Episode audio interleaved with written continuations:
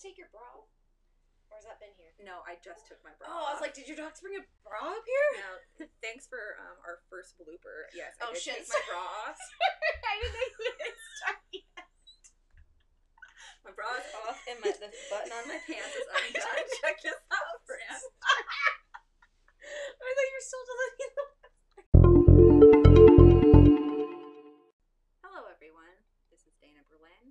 Joining me for episode three of audiobook by the author for The Red Disease, book one of the Cerulean Blue series. So today is the first time that I have a guest on the show. It is my number one fan and my cousin Frances Jenkins. Hi. Hi. Um, so thanks so much for doing all this work Oh, because, um, like you said, it's a lot harder to read aloud. It really is anymore.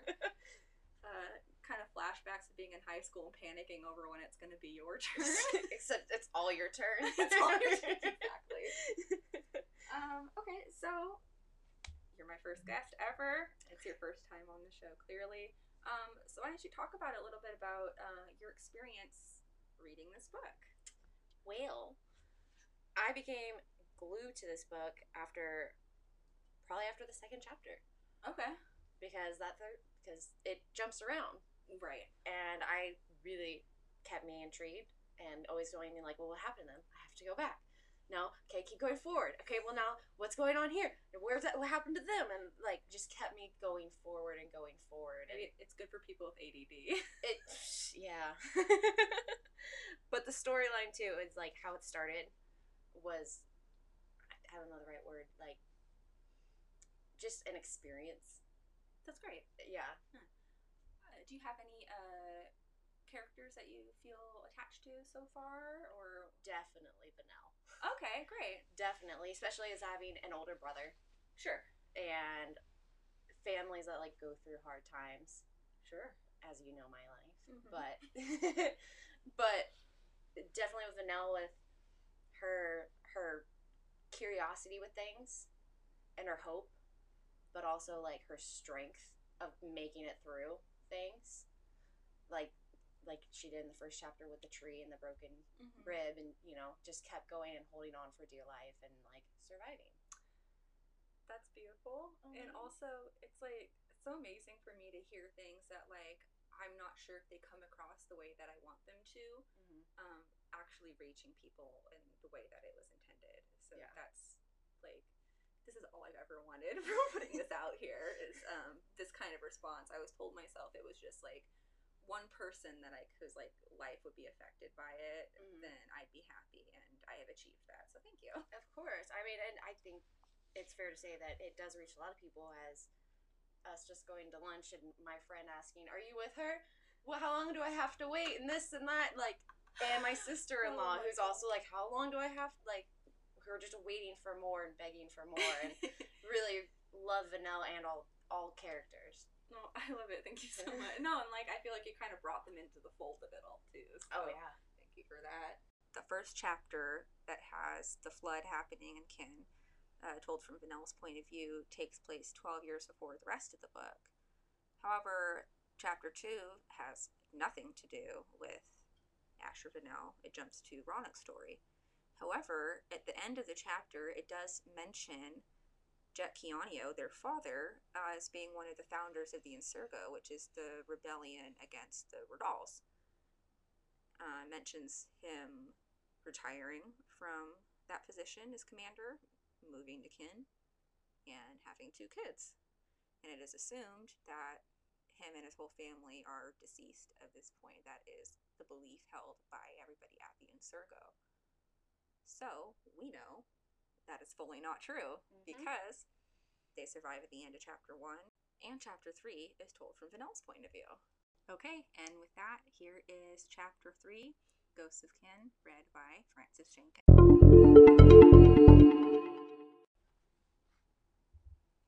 Chapter 3 Ghosts of Cynn. June 1849. Cynn. It seemed impossible for those days to move to Venell's memory instead of remaining forever intact at the forefront of her mind. They could not be pushed away, much less forgotten. The colors, the sounds, all the vivid details refused to fade. Since then, everything appeared gray to her. Nothing was alive, nothing could feel, and nothing moved except some rubble that would catch in the wind. Cynn was always deathly silent, except for the ghostly echoes that haunted it when night fell. To Venell, her life was simply gray. It had been twelve years since the royal army had quarantined, then extinguished Cynn, yet nothing had changed since its destruction. There was no rebirth in this cycle. Nothing grew from the ruins, nor did any animal seek shelter within its broken walls. Nothing returned to the city except for the Keoneos. The flood had carried the thousands of corpses left in the city to the vast ocean. The great crystalline wall of the city had been destroyed, while many of the shorter buildings within the city had remained intact if something taller hadn't collapsed upon it. The Keoneos returned to the pick the bones of Cynn after the water receded a few weeks following the flood. They found most of what they needed to survive from what had been left behind by their deceased friends and neighbors. They had managed to tend a small garden for years to help feed themselves, but lately harvests had been meager, and Ash was forced to hunt deeper and deeper within the saltwoods. Ash was consumed by his dreams of revenge. Venell could only watch as the hatred continued to eat away at his heart over the years. She knew that he was still intent on killing the king, as if it would set everything back to the way it was.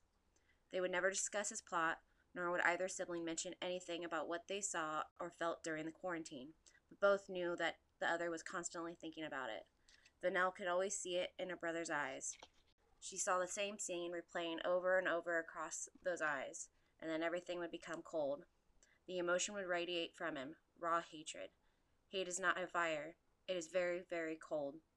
Sometimes Ash would force her to spar with him so that she might fight alongside him to avenge their parents. But each time he would give up on her when her physical limits fell much shorter than he expected of her. She just couldn't do it. She just wasn't strong. They had moved homes often at first, using everything left behind in one abode, then moving to the next. They had been in their current shelter for over two years now. It had two bedrooms, an outhouse, and most importantly, a roof. The glass from the windows was long gone, which made it hot in the summer and cold in the winter, but they had little other choice. Moss grew between cracks in the stone walls, and grains of salt left behind from the humid night air clung to nearly every surface. They had used up the last of the oil in the city years ago, so nights were always dark unless they lit a fire.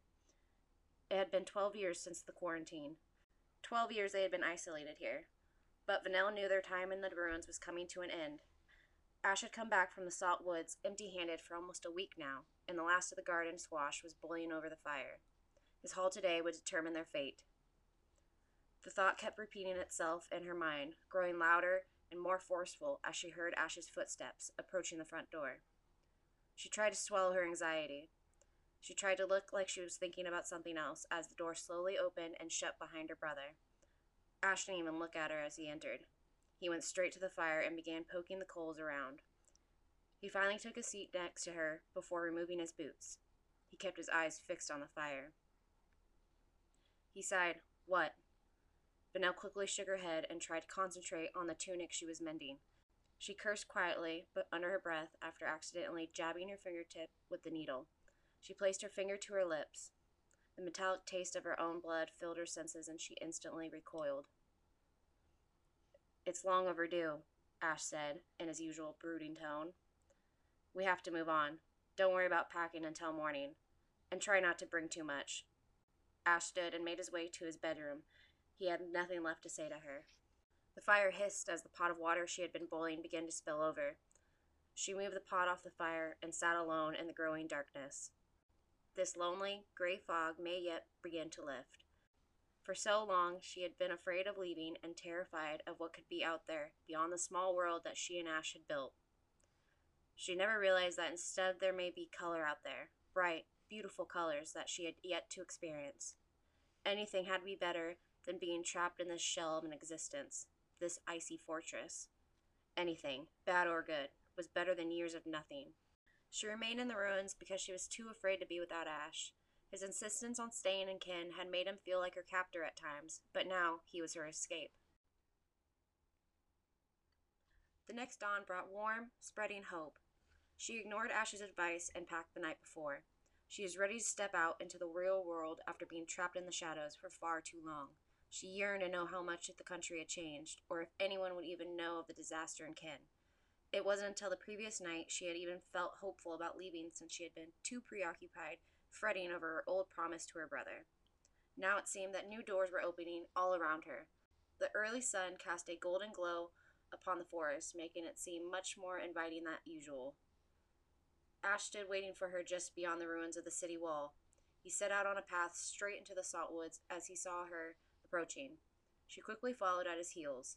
They first had to cross the meadow where they and the other children of Cynn used to play. Echoes of their voices still rung in Venell's ears. Ash marched on the most direct route to the forest, even if it meant mercilessly trampling all the flowers in the meadow. Venell did her best to avoid crushing the delicate things. Venell had only ever ventured into the salt woods after the flood a handful of times, when Ash brought her with him to hunt. Even then, she had never traveled very deep into the labyrinth of trees. All the stories she was told as a child of its danger must have really stuck with her. She hated going into the forest. She always felt like an unwelcome intruder, but the salt woods were full of life this early in the day. Birds sang to each other high up in the trees, and the buzz of the insects passed by her ears from time to time.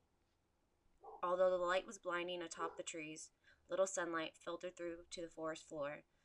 The shade was broken up by patches of light that made it through the leaves, casting speckled shadows over her and Ash. It was an odd forest. The salty sea air made the trees dry. Unlike the rainy forest to the east, the vegetation appeared in washed out color. The trees were tall and skinny, with brittle bark and brown leaves.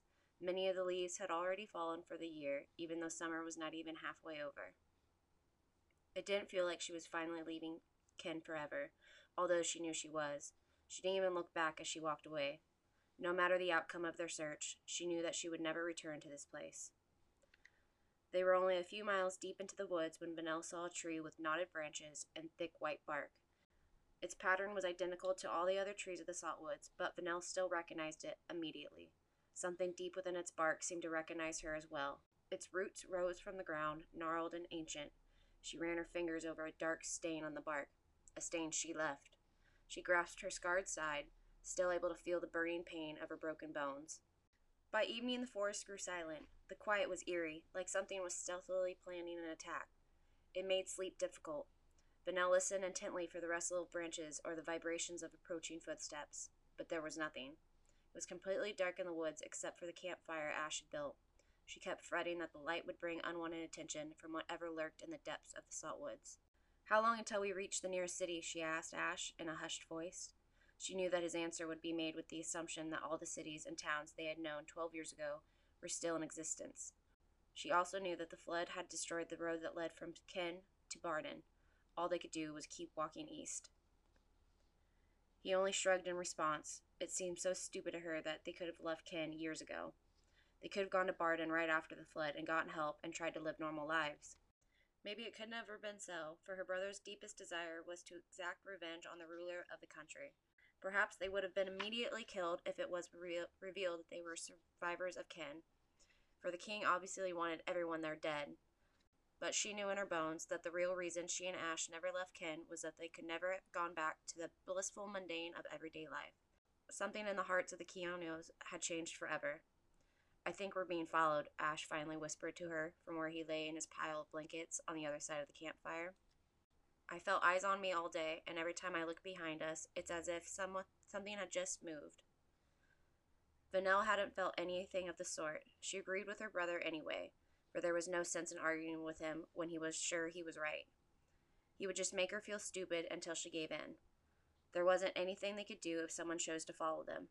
If they were prey in the black of the night, then they were certainly defenseless. No amount of Ash's rigorous training could make him see in the dark. Vivid dreams always gave her the most restless sleep. She dreamed of the woods that separated Snaga from Valhuten, the muddy paths of the Orkane forest, surrounded by vivid green life. It was there she would meet with the prince. He said he was the crown prince of Snaga. His name was Aconite, and he had been tall and handsome. His voice soothed her, and his kindness warmed her frozen heart. She dreamed of soft white moonlight upon his smiling face. His concern for her touched her, but she still shied away. Then his face faded away, and she was in Cynn before the quarantine. She could taste the salty air as she looked out over the sea from their home. Four small residences were below them, and at least three on either side. At the top of the building, she could see over the great wall and gaze out upon the horizon. It was bright, brighter still with the reflection of the sun off the white wall and the water. She blinked and looked for her parents, but only skeletons walked through her house. There was only two at first, smiling through fleshless mouths, but then they doubled. Soon there were so many skeletons they were spilling out of the windows and falling five stories down. Venell felt completely unrested when she awoke in the morning. Her dream of the Orcane Forest was one she had seen many nights before, but the turn to the dead and the kin was a new nightmare. Ash looked like he had sat up wide eyed the entire night, yet he was on his feet and ready for travel before she was. She felt so discouraged, knowing entirely too well that she was slowing her brother's progress. She was constantly lagging behind him and had to stop to eat and rest twice as much as he did. Throughout the day, Ash kept muttering to himself about them being followed. It must have been midday when she found herself deeper into the forest than she had ever been. It was surprisingly bright. Much of the sunlight was able to reach the forest floor and cast a radiant glow upon everything it touched. Birds were soaring over their heads, chirping louder and louder as they pressed on. A small stream ran through the clearing that they had come upon. Thinking nothing of the new surroundings, the Keoneos crossed the threshold. It seemed as though all the life in the forest fell silent the moment Ash's boot touched that stream. Ash looked around suspiciously. His hand was steadily placed at the hilt of his sword, as his icy blue eyes carefully scanned the forest all around him. The wind mysteriously picked up, carrying leaves and its invisible current. At the far edge of the clearing, directly in the siblings' path, stood a young woman. She was the first human either had seen besides each other for more than a decade. Ash stopped dead in his tracks while Venell carelessly kept walking forward. She had forgotten about danger and evil. Her heart was too excited by the notion of interacting with another person. As she drew closer, the other woman suddenly unsheathed two knives and readied herself to attack. Venell quickly stopped and put her hands up. She looked to her brother for direction, but he remained focused on the woman before them. She wore rough spun clothes of a loose weave. The top was sleeveless and ended above her belly button, while the bottom only covered her to mid thigh, less than even Venell's undergarments. The exposed skin across her body was patterned with tanned and pale patches, even on her face. A brown pelt was wrapped around her shoulders, while a thick leather belt hung diagonally from her left hip to right thigh. Knotted flaxen hair was tightly pulled back on either side of her head. Stop where you stand, miserable curs. Are you some of Cross? She barked out in a husky voice that seemed so strange to be coming from her petite frame. She accusingly pointed one of her daggers at the Keoneos. Ash spat with anger. No, we would never follow that tyrant. Oh, then what are you doing so near to the garrison? Just taking a casual stroll? she asked facetiously, while nonchalantly spinning one dagger around her hand, then catching it again on the hilt. She let out an animalistic growl from deep in her throat and then lunged at Venell. She covered so much ground in a blink of an eye. Venell quickly, though not gracefully, ducked out of her way. The woman turned her attack onto Ash. He drew his short sword and skillfully blocked many of her attacks, though he never had the opportunity to strike, as he was far too busy trying to defend himself. She was lightning fast. Venell could barely see her moving. The woman's eyes were flooded with bloodlust, making them narrow and cat-like. We're survivors of Cynn, Venell suddenly shouted out loud. The woman immediately stopped her attack to look Venell's way. Ash took the opportunity to trip her Ash took the opportunity to trip her and pin her to the ground with his blade pointed at her throat. The sharp edge ever so slightly grazed the flesh on her neck, causing a small trickle of blood to ooze from the wound and trickle down to her chest. The woman lifted a single hand to the cut and wiped away the blood, revealing that the wound had sealed itself in a matter of seconds. Venell thought her eyes were playing tricks on her at first, but she could plainly see that there was no longer any mark on the woman's skin, Ash stared at the woman, completely bewildered. She angrily grabbed onto his sword and pushed it away from her. She looked angrier that he had bested her than worried about her life being in danger. Venell could see the truth in her eyes. The two siblings were no threat to her. She bared her teeth and hissed at Ash. I am no fool. There was only one who survived Cross Massacre. The air, the air around them was suddenly pierced by an incredibly high pitched whistling. Ash and Venell both dropped to the ground helplessly with their hands covering their ears. The woman got to her feet and dusted the dirt off her clothing. In the same place they had seen her so suddenly appear, another figure emerged. It must have been a man, but the enrobed entity was over seven feet tall. He kept his head lowered, that the hood of his dark blue cloak concealed his face. He approached the Keoneos slowly. It felt as though it took him forever to reach the spot before them, and the air became thick and stagnant. He raised his head slightly, and they saw that a white porcelain mask with a painted face upon it covered his real one. Venell felt his gaze wash all over her entire being, looking into her soul and most distant memories. She felt as though she was re experiencing all the visions that played across her eyes. Relief warmed her as his gaze turned to her brother. The look on Ash's face told her that he experienced the same phenomena she had. He finally came to rest near the young woman, whose chest was heaving with the adrenaline of the earlier battle. She remained focused on him, waiting for him to give her an answer or an instruction. Venell felt her spine prickle. The omnipotent presence he spread was all consuming. It was experiencing both fear and awe simultaneously. Her legs trembled, but tears of joy sprung into her eyes. His voice boomed so deeply it seemed to echo across all the saltwoods in all directions. This is Nalahi Dane. She's more like you than you know. She also lived in Cynn twelve years ago.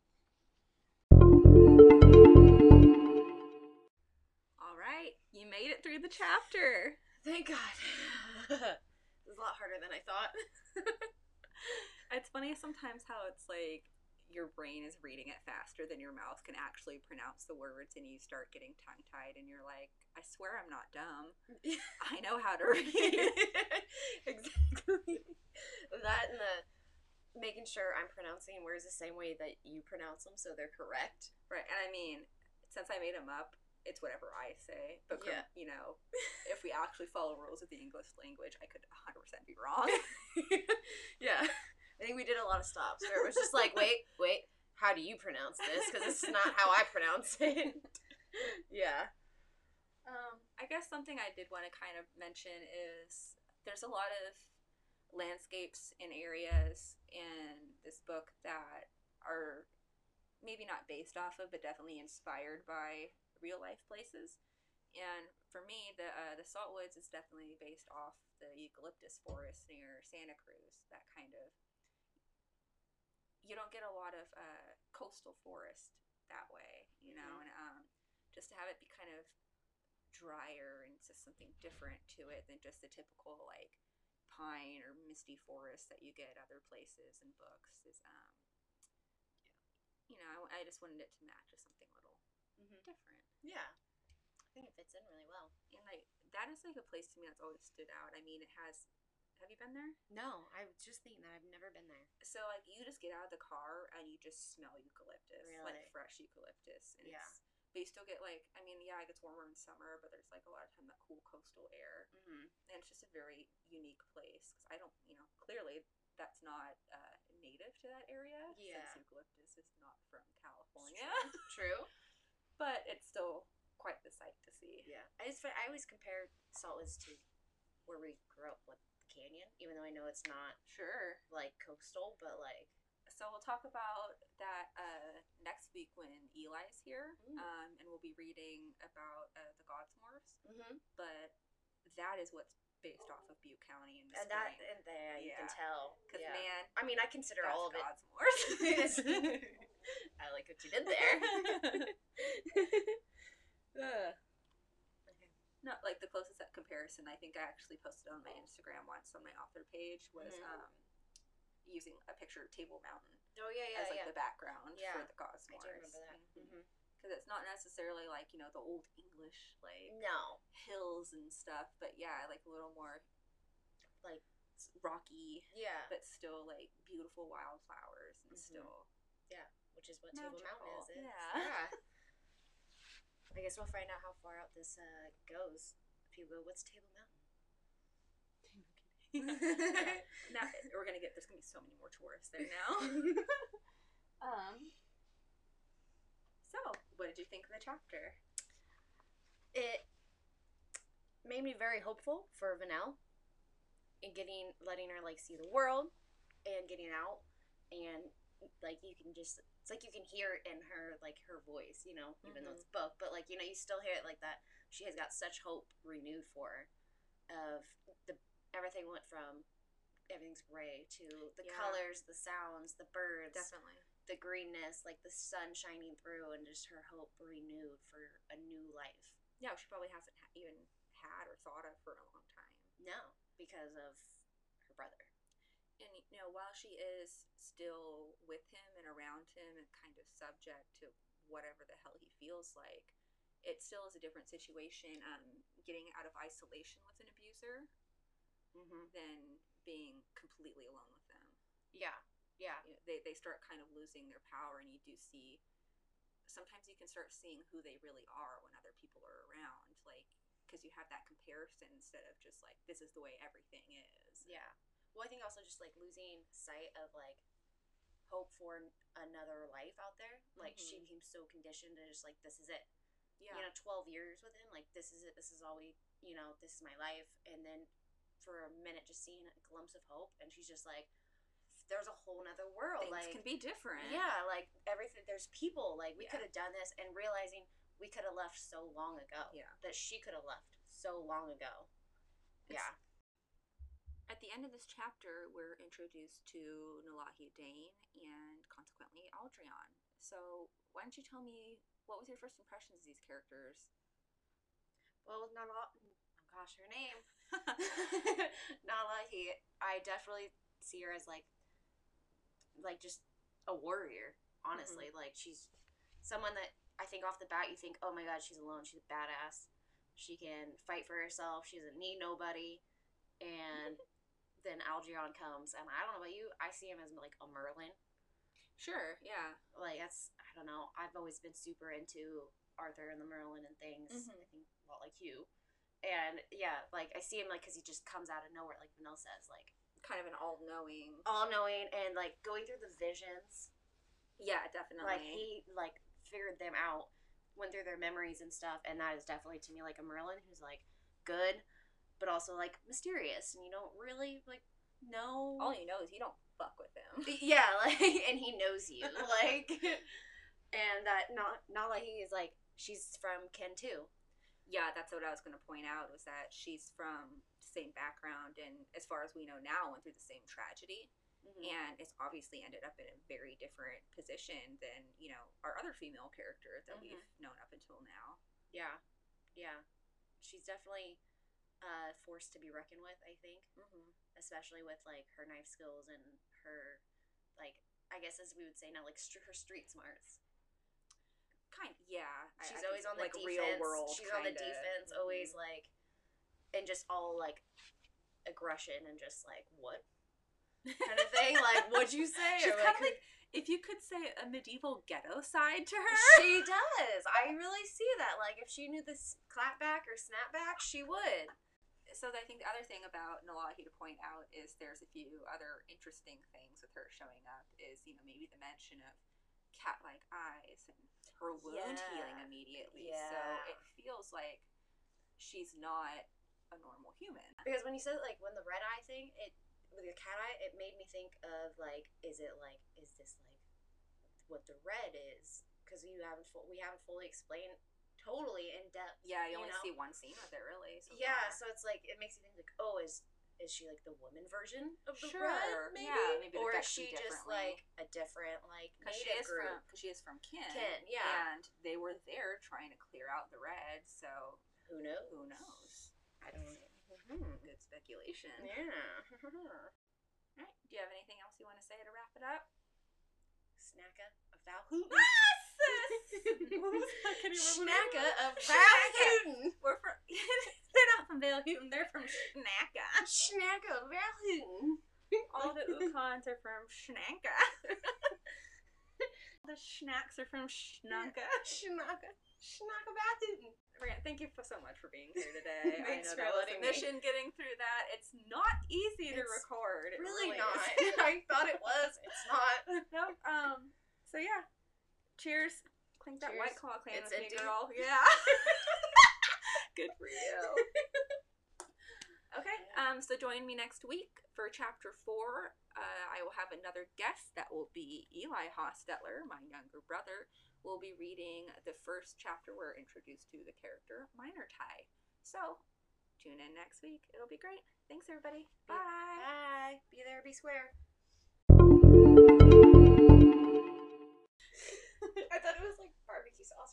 Barbecue sauce on my titties.